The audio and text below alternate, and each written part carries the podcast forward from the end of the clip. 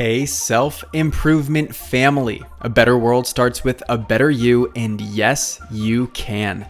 So let's take another step toward your best self today. This thought is a bit counterintuitive, and admittedly, I struggle with it, which is why I want to explore it.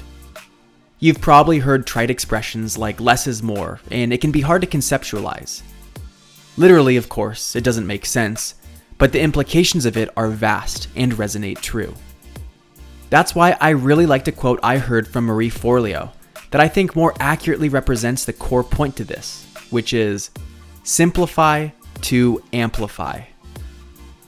When you start doing less and narrowing in on the few critical pieces to something, you give yourself more time, energy, and attention to do it well. High performance and high leverage areas can lead to disproportionate results, hacking the algorithm and enabling you to do more with less.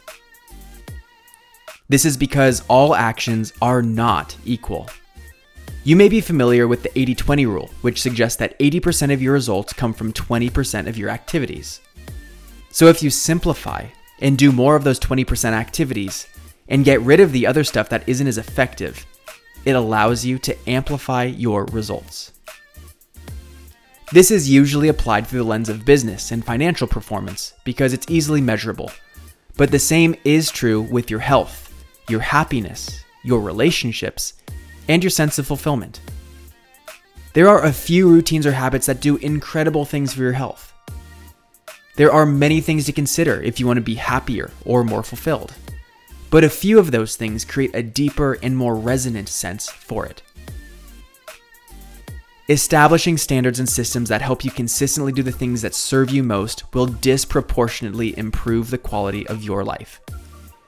But in order to do more of that and less of other things, you need to simplify, trim the fat, and give yourself the space to prioritize it. In this way, less is more. Simplify to amplify.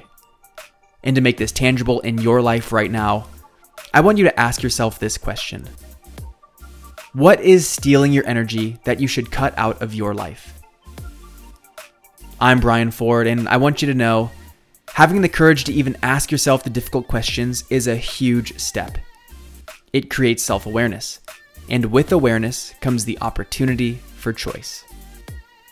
You grew today. Let's do it again tomorrow on Self Improvement Daily.